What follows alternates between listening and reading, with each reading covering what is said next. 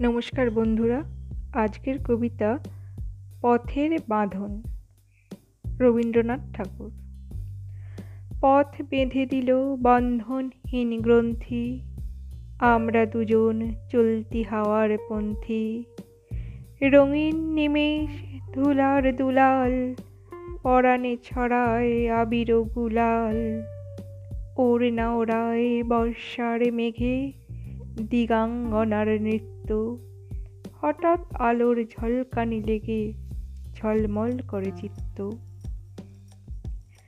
নাই আমাদের কনক চাপার কুঞ্জ, বনবিথিকায় কীর্ণ বকুল পুঞ্জ।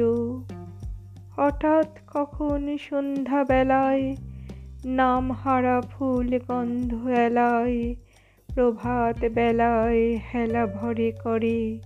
অরুণ কিরণে তুচ্ছ।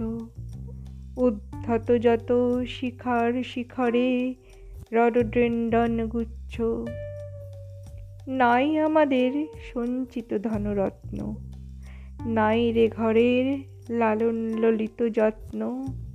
পথপাশে পাখি পুচ্ছ নাচায় বন্ধন তারে করি না খাঁচায়। ডানা মেলে দেওয়া মুক্তিপ্রিয়ের কুজনে দুজনে তৃপ্ত। আমরা চকিত অভাবনীয়ের কচ্ছিত কিরণে দীপ্ত। নমস্কার।